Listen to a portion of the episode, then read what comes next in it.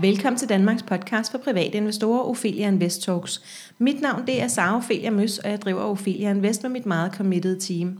Vores mission det er at skabe rum for læring, og vores vision det er, at alle danskere ved, at investeringer er på bordet, hvis vi altså vil det. Strukturen er, at vi udkommer 1-3 gange ugentligt på mandag, onsdag og fredag. Vores hovedsponsorer her i 2022 det er den danske børs Nasdaq og den svejsiske investeringsbank Fontobel. Dagens tema det er uger som investeringsobjekt, og jeg glæder mig personligt til at blive meget, meget klogere. Jeg har fået besøg af Christian Hågen, som er forfatter, foredragsholder og konsulent, og ved ufattelig meget om uger. Det har jeg i hvert fald fået at vide. Og hej til dig, Christian. Hej, Sara. Hej.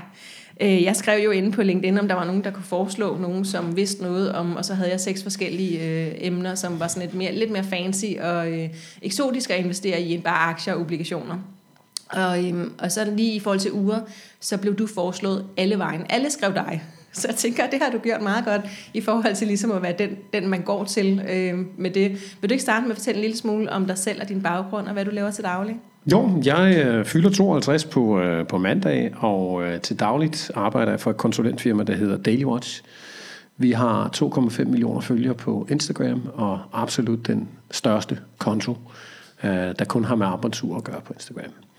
Så vi rejser rundt i verden og hjælper øh, urfirmaer med deres øh, kommunikation ja. og deres kampagner, så vi kommer ind på det meget tidlige stadie, på prototypestadiet og ser de meget tidlige modeller, så vi kan være med fra starten af.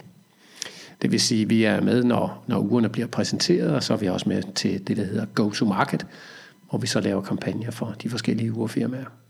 Ja, og øhm, hvor, hvor stammer din interesse i uger fra? Fordi normalt så ville jeg jo sidde og snakke med økonomer og chefstrateger, så har de en eller anden uddannelse, som gjorde, at de blev i stand til Hvordan bliver man ekspert i armbåndsure? Jamen, jeg synes også, at ekspert det er sådan et enormt stort ord. Jeg tror ikke på, at man er ekspert. Altså, hvis man er ekspert, så er man jo nærmest død. Fordi hvis man er ekspert, så, det, så, så lærer man jo ikke mere. Det, det tror jeg, at mange eksperter vil være ked af at høre, at de ikke lærer noget længere. Jamen, så lad mig da provokere deres titel og sige, okay. at sikkert noget plader, fordi okay. uh, ekspert, altså, i, i ordet ligger der jo, at man ved alt. Okay, du ved en masse. Jeg ved en yes. hel masse, og jeg lærer stadigvæk også. Yes. Så jeg er, er jo nok mere vidende end ekspert. Godt. Så øh, hvornår øh, startede din interesse i armbåndsure? Ja, den startede, da jeg var meget ung. Som jeg husker det, da jeg var 6 år gammel. Okay. Og øh, jeg er fra Næstved, ja. og øh, i Næstved skulle man være god til tre ting. Du skulle være god til at, at stjæle lidt, og øh, du skulle være god til at slås lidt, og du skulle være god til at spille fodbold. Og jeg var ikke særlig god til nogle af de tre ting. Okay. Så jeg blev derhjemme og bladrede i familiens enorme samling af National Geographic. Ja. Og på de første sider op igennem 70'erne, der var det de her annoncer med smukke armbåndsure. Ja. Og jeg fandt ud af, at mange af, af de typisk mænd inde i magasinerne bar et af de ure, der var på de pågældende annoncer. Okay. Så for mig var et armbåndsur en del af den maskuline uniform. Ja. Om du øh, klatrer op ad et bjerg, eller du øh, dykker ned til havets bund, Jacques Cousteau-agtigt. Øh, der er alle de her ekstreme øh, begivenheder, som påvirker mig meget som lille dreng. Ikke? Og der var armbåndsuret altid med. Okay. Og så må jeg lige sige til øh, lytteren, fordi det går op for mig, at jeg tænker, at resten af den maskuline uniform har du også på, med øh, kobbert-skjorten øh, og kasketten og øh, den der fine øh, klud om halsen der, og så en t-shirt, og så selvfølgelig et stort armbåndsur. Så du har hele uniformen på, kan jeg, øh, kan jeg næsten øh, regne ud. Øhm, godt. Hvad kan tilstedeværelsen af et ur? Personligt har jeg jo øh, en del af min personlighed i et armbåndsur. Øh, et ur øh, må jo rigtig gerne fortælle en god historie. For mig er proveniens jo rigtig interessant. Øh, det vil sige et ur med en historie. Den tidligere ejer var måske her dit eller dat. Og, og det er jo uger med, med en proveniens, ugerne med, med en interessant DNA, om du vil. De, de er jo meget samlerværdige. Ja. Et af de mest kostbare uger, jeg ejer, er et ur, der var ejet af Jan Stage han var forfatter, han har udgivet 15 bøger, han var krigskorrespondent, og han var også tidligere medlem af den kubanske efterretningstjeneste. Så det ur, det har set verden? Det har set verden. Altså jeg vil sige, det har set mere krig, end det har om håndledet af mig, når jeg ser Netflix. ja. uh, men jeg har altid, som jeg husker det, været en stor fan af Jan Stage. Okay. Han var en rigtig mand. Så, så er et, øh, et, et, et tidligere, altså et ur med en tidligere ejer øh, mere værdifuldt end et nyt ur? Ja, fordi man kan sige, at det med at samle på uger, det er jo emotionelle værdier, Okay. mere end det monetære. Øh, De emotionelle værdier, det er jo en valuta, der anerkendes i alle verdenshjørner. Mm. Og det er jo derfor, at auktionshusene har, har virkelig gode tider. Øh, Altså et rigtig godt eksempel. Jeg var fra en middelklassefamilie med mange børn. Så der var julegaverne af begrænset størrelse. Ja. Og jeg ønskede mig brændende Jyllandsringen, elektrisk øh, bane. Og jeg fik den lille, hvor bilerne bare kører rundt. Okay.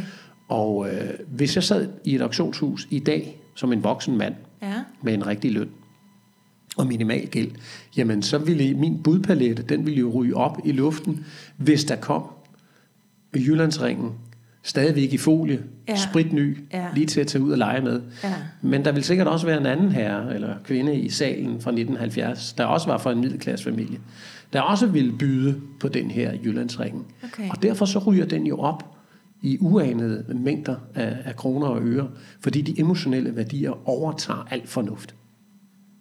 Spændende. Et godt eksempel. Øhm, nu kommer der, nu må du bære over med mig, at, at jeg ved jo, øh, og det startede jeg også med at sige, jeg ved ikke noget om uger. Jeg havde måske et armbåndsur, da jeg var helt lille. Øh, Jeg kan ikke engang huske det. Øhm, hvor stor forskel er der på uger? Der er jo enorm forskel. Øh, Dem, der, der vi primært i, i Daily Watch, vi øh, interesserer os for at arbejde med, det er de mekaniske uger. Der, Ja. hvor tandhjulene driver værket, så at sige. Øh, Så er der kvartsugerne, der er batteridrevet. Der kan også være ugerne, der er solcelledrevet. Øh, Men de, der er de mest samlerværdige, er naturligvis de mekaniske. De mekaniske er jo også præget af nostalgi. Øh, Og du vil høre mig sige nostalgi og emotionelle værdier rigtig mange gange Okay. under det her interview. Ja. Fordi det er virkelig det, der driver værket. Okay. Øhm, og øh, vi snakkede lidt sammen, inden vi startede podcasten i dag, og du siger, at du bærer ikke ure, og du vender øh, ryggen ind mod øh, muren på dine ikke afsløre mig. Øh, det er meget interessant at komme op øh, Ja. hos dig, at, at, at tiden, øh, tiden har... Tiden er gået i stå. Nej, den er Nå. ikke gået i stå, men, men øh, tiden er måske også lidt din fjende. Måske den stresser dig en lille bit smule. Og det er jo i virkeligheden det underlige ved at, at samle på uger, som jo har vist sig at være en fantastisk forretning. Ja. Det er jo lidt underligt at samle på et instrument, der i virkeligheden tæller ned, til vi dør. Ja. Hvis jeg holdt en pause nu på 10 sekunder, så havde jeg taget 10 sekunder mere af dit liv, mm. end hvis jeg ikke havde gjort. Jeg har givet dig 30 minutter, så du må bruge dem, som du vil. Ej, jeg har, også, jeg har lovet lytterne, at vi bliver klogere også jo. Jo, måske, eller også ja. bliver man mere forvirret. Det er også okay, bare, bare der sker et eller andet. Øhm, okay, så der er stor forskel på uger, og der er altså både de mekaniske, de batteridrevne, som du kalder kvartsure. Kvarts. Ja. Hvor, hvorfor hedder det kvarts? Jamen kvarts, jamen, det er jo et lille stykke kvarts, der ligesom øh, er det batteriet? Nej, batteriet øh, er med til at, at få et kvartsværk til at fungere. Det, der var det, man kalder for kvartskrisen i sen i 70'erne og hele igennem, øh, helt op igennem øh, 80'erne, Ja. hvor billige kvartsdrevne ure produceret i Østen, øh, de overtog simpelthen alle håndled. Så det mekaniske ur var faktisk ved at uddø i 70'erne og 80'erne. Fordi det mekaniske ur er jo faktisk lavet så godt, at du kan nøjes med et enkelt ur resten af livet. Ja, det er ikke nogens Det er en interesse. dårlig, det er en dårlig det er en dårlig forretning. forretning, ja. Ja, det er det. Okay, og så var der solceller. Så det er de tre typer uger, man kan finde derude. Ja, altså det, det, det, det typiske er et mekanisk ur, øh, som man selv trækker op, øh, eller øh, kvartsur, som bliver drevet af et batteri, som er typisk skal skifte sådan hver tredje, femte år. Okay, og så solcelleurene. Det er noget lidt nyt, lidt småt. Måske fanger det an.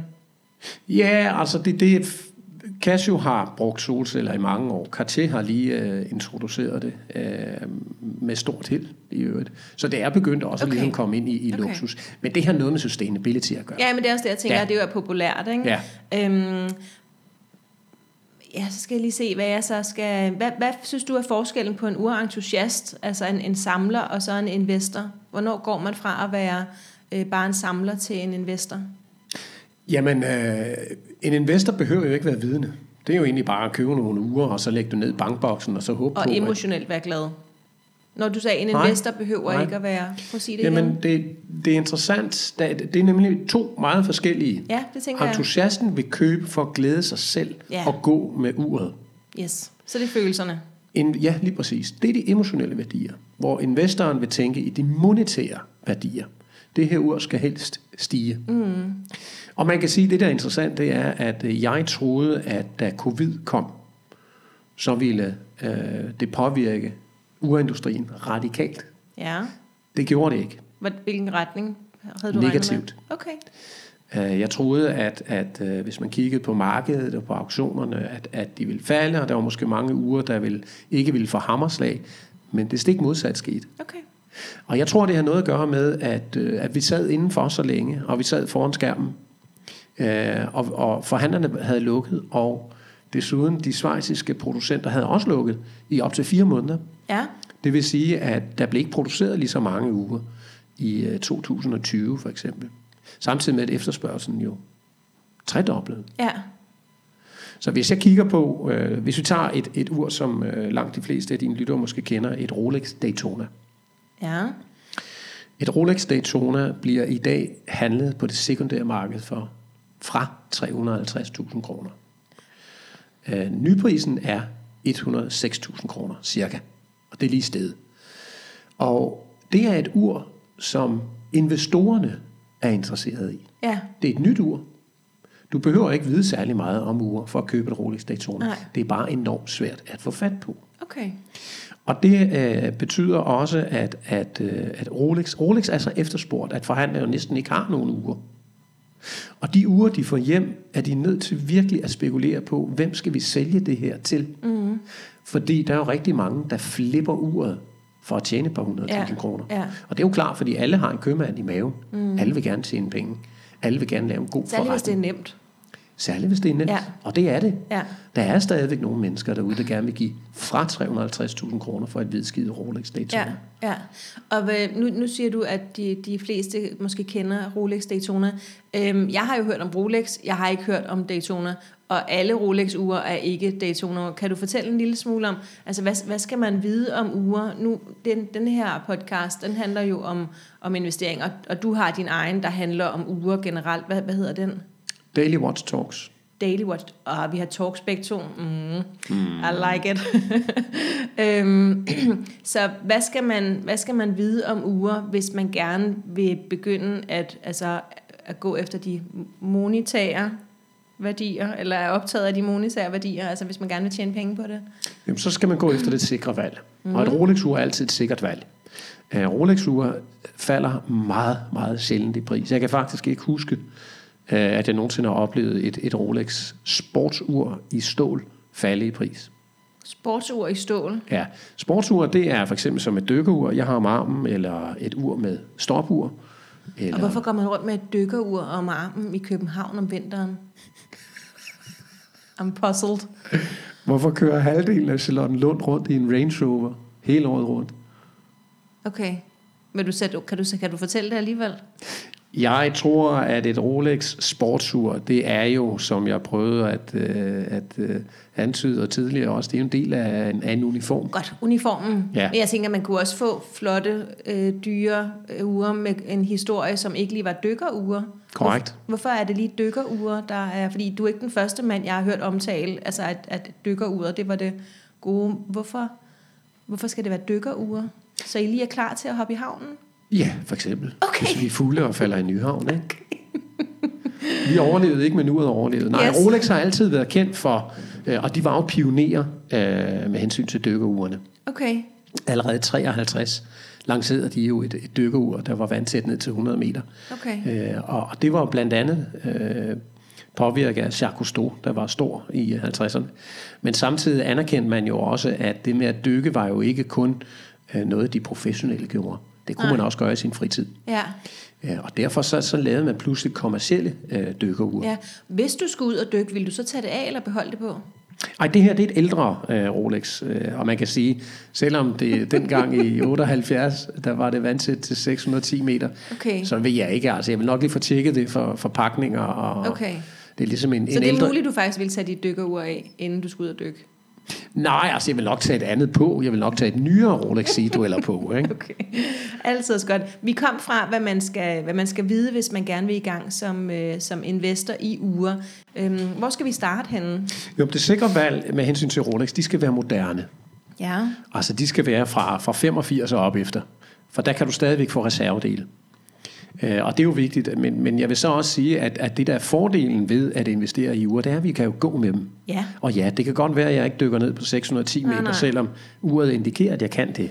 så det er jo klart, at jo ældre de er, desto mere skrøbelige er det Ja, også. men jeg det er ikke for tage min- til at sidde på din hånd. Nej, nej, overhovedet ikke. Altså, jeg, jeg går med alle mine uger. Ja. Øh, Jeg er ikke, øh, jeg er ikke velhavende nok til bare at lade dem ligge nede i, i bankboksen. Det synes jeg da også er noget underligt noget. Hvor mange uger har du, Christian? Jeg har rigtig mange. Okay. Over, over 10. Ja, det har jeg. Over 10. Ja. Okay, fordi så tænker jeg, at så handler det vel mere om, at du godt kan lide at gå med dem, fordi du behøver jo ikke at gå med mere end et ur. Så du kunne jo godt have 300 liggende i en bankboks i banken, og så bare gå med et af dem. Jamen det gør jeg også. Altså hele min samling ligger jo I nede i mørket, nede i bankboksen, okay. ikke? og keder sig utrolig meget. Okay, men de har hinanden, øh, trods alt. Så noget moderne, øh, der er lavet efter 85, fordi så kan vi stadig få reservedele. Ja. Det lyder rigtig smart. Og så sagde du noget, et sportsur i stål, Ja. det mister ikke værdi. Nej. Altså, ja, Fra der nogle bestemte er, mærker, tænker jeg, ikke? jo, altså Ja. Rolex og Patek Philippe, Audemars Piguet og visse øh, uger fra A. Lange Søne, som er fra Tyskland. Nummer tre fik jeg ikke. Jeg fik Rolex og Patek Philippe, fordi dem har jeg hørt om før. Og så ja. nummer tre. Audemars Piguet, A-U-D-E-M-A-R-S. Okay, godt. Vi skriver de her ting. Der, hvor du har fundet podcasten, der kan du lige finde en lille liste. Og jeg tænker også, at vi laver noget, øh, noget swipe ind på Instagram. Så øhm, når, du har, når du har hørt den her, så er der altså også kommet noget swipe op på vores Instagram-profil. Så kan du se det der også, hvis du ligesom jeg lige ikke fanger det hele her. Det er så fint. Og så sagde du nummer fire også. Det er et tysk firma, der hedder A. Lange Søne, og mm. de er visse af deres uger. De laver så i øvrigt kun uger af ædelmetal. Nå. Lige bortset fra, da de i 2019 introducerede deres første sportsur nogensinde af stål. Ja. Øh, og det er blevet rigtig mange penge værd. Hvis man kan få fat på et, øh, på et lange øh, Odysseus i stål. Ja, hvad koster man, det? Jamen, det, jeg tror, det koster cirka 200.000 kroner. Okay. Og det kan man godt få en halv million for, hvis man, hvis man flipper det. Men der bliver kun produceret omkring 120 stykker af dem om året. Så den danske forhandler, Ole Mathisen, fik ikke engang et eneste i 2021. Okay.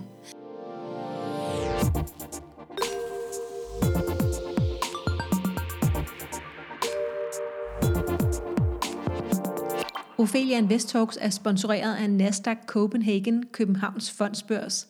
Nasdaq tilbyder både private og institutionelle investorer en attraktiv samlet markedsplads, som muliggør at tiltrække risikovillig kapital til noterede selskaber. Det er med til at skabe vækst og innovation, arbejdspladser samt bidrage til den danske velfærd. Nasdaqs purpose er at støtte inkluderende vækst og velstand. Med ambitionen om at styrke stærkere økonomier og skabe mere retfærdige muligheder, er øget viden og adgang til de finansielle markeder for alle medlemmer af samfundet en vigtig hjørnesten.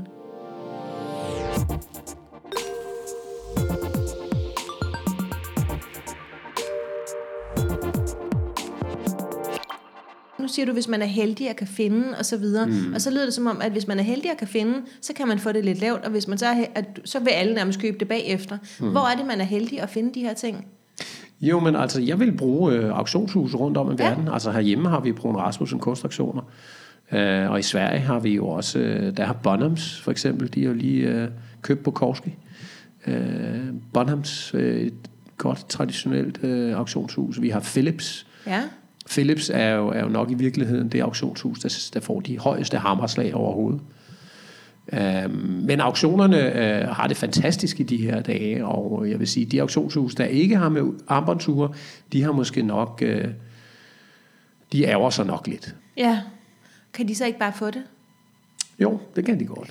Hvis de kan finde nogen, Bare. eller hvis der, er- ja, hvis der er nogen, der vil sælge noget hos dem. Jo, jo, det, altså det kan man godt, så skal du i virkeligheden bare starte en afdeling, der specialiserer sig Ja. i armbåndsure. Ja. Men det er jo svært også at få varerne ind, fordi flere og flere Ja, mennesker præcis. Ja. anerkender værdien af armbåndsure i dag. Ikke? Ja, prøv at fortælle lidt om, øh, om bare sådan øh, lidt kort om historien. Så hvornår, hvornår begyndte man at videre sælge armbåndsure med fortjeneste? Har man gjort det siden tidernes morgen? Nej, det har man nemlig Nej. ikke. Fordi et, et armbåndsur var jo indtil op til, til kvartskrisen der, det var jo et værktøj, der viste, hvad, hvad klokken var. Uh, Sådan er vi nogen, der stadig tillader os at tænke på det. Fuldstændig korrekt. det Sara ændrer går sig i dag. Det ændrer sig i overhovedet. Nej, øh, jeg vil sige, at, at øh, det var faktisk også i midten af 80'erne, at man begyndte at, at samle mere på uger. Øh, og det skyldes jo faxmaskinen. I midt-80'erne, der... Så du faxmaskinen? Faxmaskinen, ja. ja. Kan du huske sådan en? Ja, det kan jeg sagtens. Ja. ja, ja. Så tog man sit uh, polaroid-kamera, og så tog man et billede af sit ur, og så gik man ud på sin Rang Xerox kopimaskine, og så faxede man den sort-hvide afsted til sin ven i Australien og siger, jeg har det her ur. Har du også sådan et ur? Så fandt man ud af, at han måske havde et eller andet, der var lidt anderledes. Ja. Men der, hvor det virkelig tog fat, det var i 90'erne. Og det var i London, hvor Sotheby's og Christie's, auktionshusene der, de fandt jo ud af, at de unge løver i City, de unge bankers, de fik jo deres julegratiale. Ja. Så i stedet for, at, at øh, de skulle bruge deres penge på en ny BMW og striber, jamen så inviterede de dem til, øh, til fredagsbar og forklarede dem om noget, de godt vidste, hvad var. De vidste jo godt, hvad et Rolex-ur var. Ja. Og de fandt jo ud af, du spurgte jo øh, lige før, hvorfor starter man ikke bare en uafdeling? Og det gjorde de jo så der. Mm. For de kunne godt se, at de kunne ikke få de her unge bankers til at købe gamle tæpper og Louis møbler øh, og guldrammede øh, malerier. Mm. Så de begyndte i stedet for at fortælle om Rolex-ure. Ældre Rolex-ure. Fordi man vidste jo godt, at de købte jo alle sammen rimeligvis det samme. Men her lærte de så, at den rigtige rigdom jo er viden. Og pludselig begyndte de her bankers jo at kigge på Rolex-ure. Der er jo produceret millioner af Rolex-ure. Så det er de små variabler, der gjorde, at de var anderledes i forhold til et moderne ur. Mm. Jeg kan huske, da jeg begyndte at samle på ure, der havde jeg kun råd til de ældre af slagsen. Og der følte jeg mig som øh, Steve Martin i The Jerk. Fantastisk film fra 70'erne, der jo meget hurtigt kommer til penge. Øh, og han sidder på en meget fin restaurant, og hans hustru kommer ind og siger, vi skal fejre det, jeg er gravid. Han får sommelieren over og siger, vi skal fejre. Ikke mere af den gamle vin. Giv mig den friskeste vin, du har. Og sådan havde jeg det også med, med de ældre øh, Rolex-ure. Jeg ville have, at de skulle se nye ud, så ja. jeg gik over til Klarlund og fik ny skive i og ny lænke og, og skiftede alle de gamle ting. Og sådan er det jo ikke i dag. Nej. I dag skal man jo være glad for, hvis man får et Rolex-ur fra 60'erne og 70'erne, der står fuldstændig originalt. Ja, det er klart. Okay, så, øhm, så det, var, det var sådan i 80'erne og så ellers i 90'erne, at, øh, at det tog fart det med, at man begyndte at, at købe de gamle ure og gå med dem. Øh, hvis man nu gerne vil, vil investere i ure, hvor mange penge skal man så have? Jamen, man skal jo have... Øh, det er ikke så meget, hvor mange penge du har, men du skal være, have penge, så altså, du er parat til også at tabe. Mm. Du må aldrig låne penge til at gå ud og købe et ur, fordi der er ikke nogen, der garanterer, at Heller ikke det sikre valg, hvis vi tager de der moderne sportsure i stål fra Jo, men der, der er aldrig nogen garanti. Men jeg Nej. vil sige, at jeg, har, jeg kan ikke huske, at jeg har set et sportsur øh, falde i pris fra Nej. Rolex. Nej. Øh, og øh, selv under covid, hvor jeg tænkte, nu falder hele markedet, jamen det er jo tredoblet øh, ja. på to år. Ja, ligesom alt det andet. Øhm, så, så hvis jeg har 100.000 kroner, og mm. jeg er, er villig til at... Øh, tage en vis risiko, ligesom jeg er, hvis jeg investerer i noget som helst andet. Ja. Øh, kan jeg så købe et ur, som jeg måske kan sælge senere med fortjeneste? Ja, det vil jeg sige. Altså, i, I dag vil jeg foreslå, at man måske købte et Rolex Air King eller et Rolex Milgauss. Men problemet er jo, at de er jo så svære at få fat på hos forhandleren. Ja. Og jeg er jo ikke den eneste i verden, der godt ved, at de jo måske enten udgår af produktion, eller skal have et nyt værk, men i hvert fald, der sker nok et eller andet med dem i år. Mm. Så spekulerer man i, sker der et eller andet hos Rolex? Kommer der nogle nye modeller? Kommer der et nyt værk? Nu er der en urmesse lige her om lidt fra den 30. marts til den 5. april, mm. hvor blandt andet Rolex introducerer deres nye modeller. Der kan jeg love dig for, at grey market forhandlere, de sidder parat til at, at tage imod bestillinger på nye, øh, nye modeller. Ja.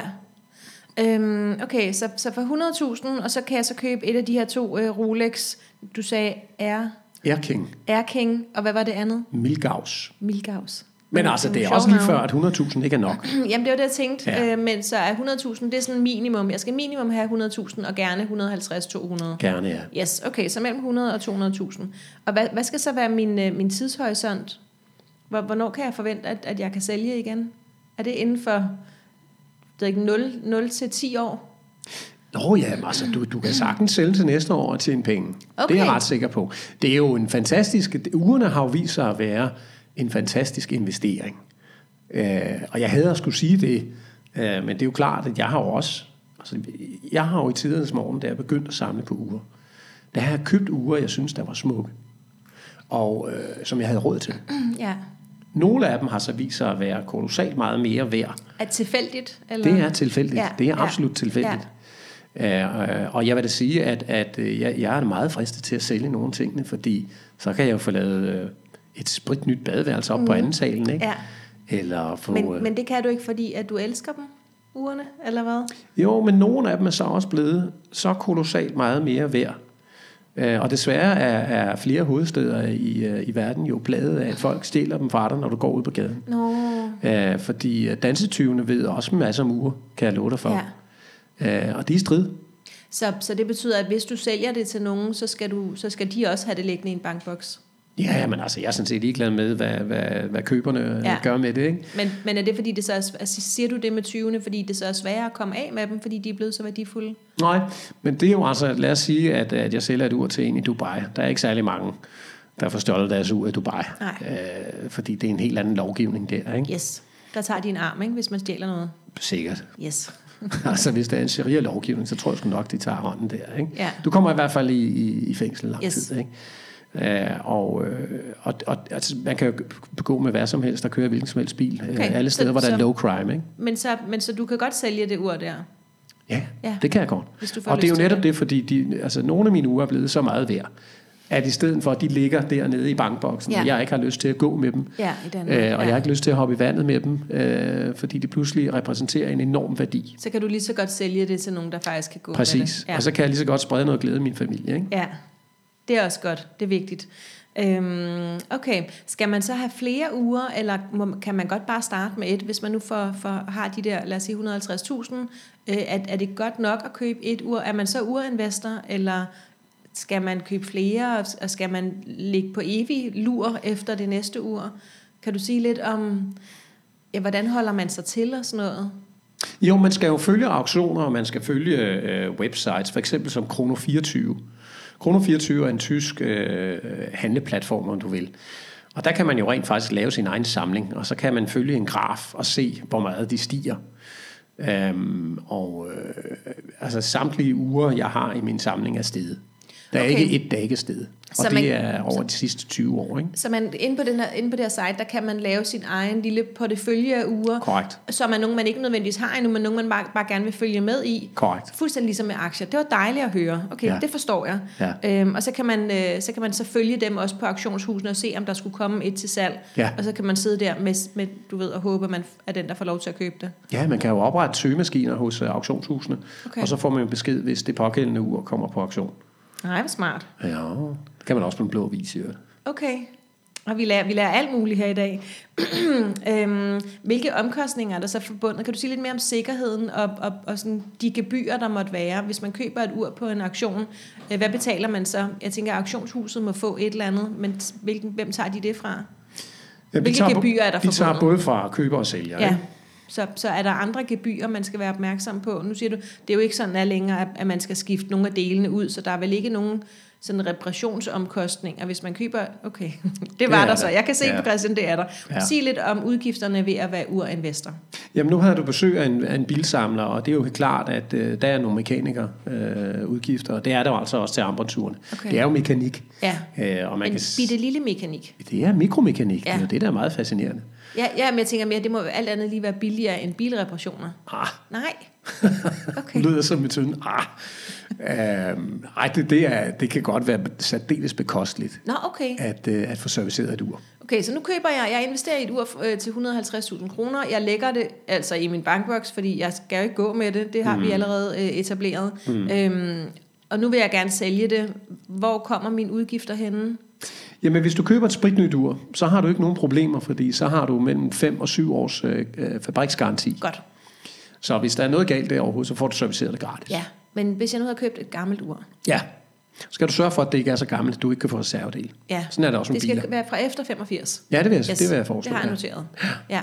Øhm, og og hvad, hvad løber det så op i et ur til 150.000? Hvad kan jeg forvente af, af udgifter? Det kommer helt an på mærket, og det kommer an på urets funktioner. Okay. Uh, så man kan sige, jo færre funktioner, desto billigere. Og der er ikke noget, der er billigt i urverdenen overhovedet. Okay. De har forstået at skumme flyden. Ja, og det er jo der, hvor at aktiemarkedet bare er lidt nemmere, fordi at mine aktier, de, de, der er ikke så meget vedligeholdelse på dem. De kan falde, og de kan stige, og så kan det være det. Ja, men du Ja. føler dig heller ikke som bjergbestiger eller Jacques for Du kan ikke rigtig putte med aktier om armen. Nej, det kan jeg ikke. Det er rigtigt. Det er rigtigt. Øhm, okay, så der vil være udgifter, øh, både ved køb og ved salg formentlig, og også vedligehold. Altså, hvis man laver et privat salg, så er det sådan, det er. Hvis du forhandler, så har du så skal du jo give, jeg mener, minimum 6 måneders øh, garanti ikke? Okay. Af, af brugt ur. Ja, okay. Godt. Øhm, og hvis man så gerne vil sælge det igen, skal man så gå til auktionshusene, eller bare lave en annonce i den blå avis? Uh, jeg vil ikke bruge den blå avis, nej. Nej. Uh, jeg vil måske gå til forhandlere. Vi har jo Frans Jæger Me i København, og uh, Chrono.dk, uh, der ligger ude i Hellerup. Ja. Uh, sådan lige top of mind. Ja. Uh, og det, det må jeg handle med rigtig, rigtig mange gange. Og det er jo det her med, at man bliver fristet, ikke? Så jeg holder øje med deres uh, hjemmeside hele tiden. Ja, for du køber også hos dem. Du Ja. sælger ikke kun. Jeg har købt uh, mange Ja. uger hos, hos begge, begge danske ja. forhandlere, ikke? Okay. Godt. Det var, det var simpelthen det, vi nåede. Øhm, og, øh, og inden jeg lukker Christian ud af døren, så får jeg lige øh, helt styr på alle de her navne her, øh, sådan så at, øh, at vi kan dele dem. Jeg tænker også, at vi måske lige laver et opslag ind i Aktieklubben Danmark, så der vil du også kunne finde noget information. Øhm, hvis vi er heldige, så beder vi bare Cecilie fra teamet om at transkribere det hele. så, har så har vi al den her viden, fordi der er mange ting, som jeg ikke havde hørt om før i hvert fald. Øhm, godt. Christian, hvad synes du er det vigtigste, lytteren skal tage med sig fra den her snak om uger? Køb med øjnene, køb med hjertet, køb med tegnbogen. Det er det vigtigste overhovedet. Du skal glæde dig selv. Du skal købe et ur, som du kigger på, uden at tjekke tiden. Simpelthen bare fordi du synes, det er så smukt. Okay. Spændende. Tak. Tak fordi du vil være med. Selv tak, så. Og dig, der sidder og lytter med, øhm, du kan jo øh, høre øh, Christians øh, egen podcast, som han har sammen med en partner, der hed Daily Watch Talks. Yes. Vi er både på YouTube og de normale podcast Okay, så man kan også se det på video. Ja. Korrekt. Øhm, og så kan du selvfølgelig følge dem på Instagram, hvor de så havde 2,5 million følgere. Mm. Det har vi slet ikke, men du er meget velkommen til at følge os i Ophelia Invest på Facebook, Instagram, YouTube og LinkedIn. Du kan også give os en rating, hvor du hører din podcast. Hvis du vil lære at investere i alt muligt andet end uger, så kan du øh, lære det inde på opheliainvest.dk. Hvis du har lyst til at spare med andre, så har vi 40.000 profiler i vores fire Facebook-grupper, som hedder Aktieklubben Danmark, Kvindelotion, Bæredygtige Aktier og den, der hedder Børsnoteringer og Små Aktier. Den her episode var som sagt sponsoreret af Nasdaq og Fontobel, og så er der bare tilbage at sige tusind tak, fordi du lyttede med.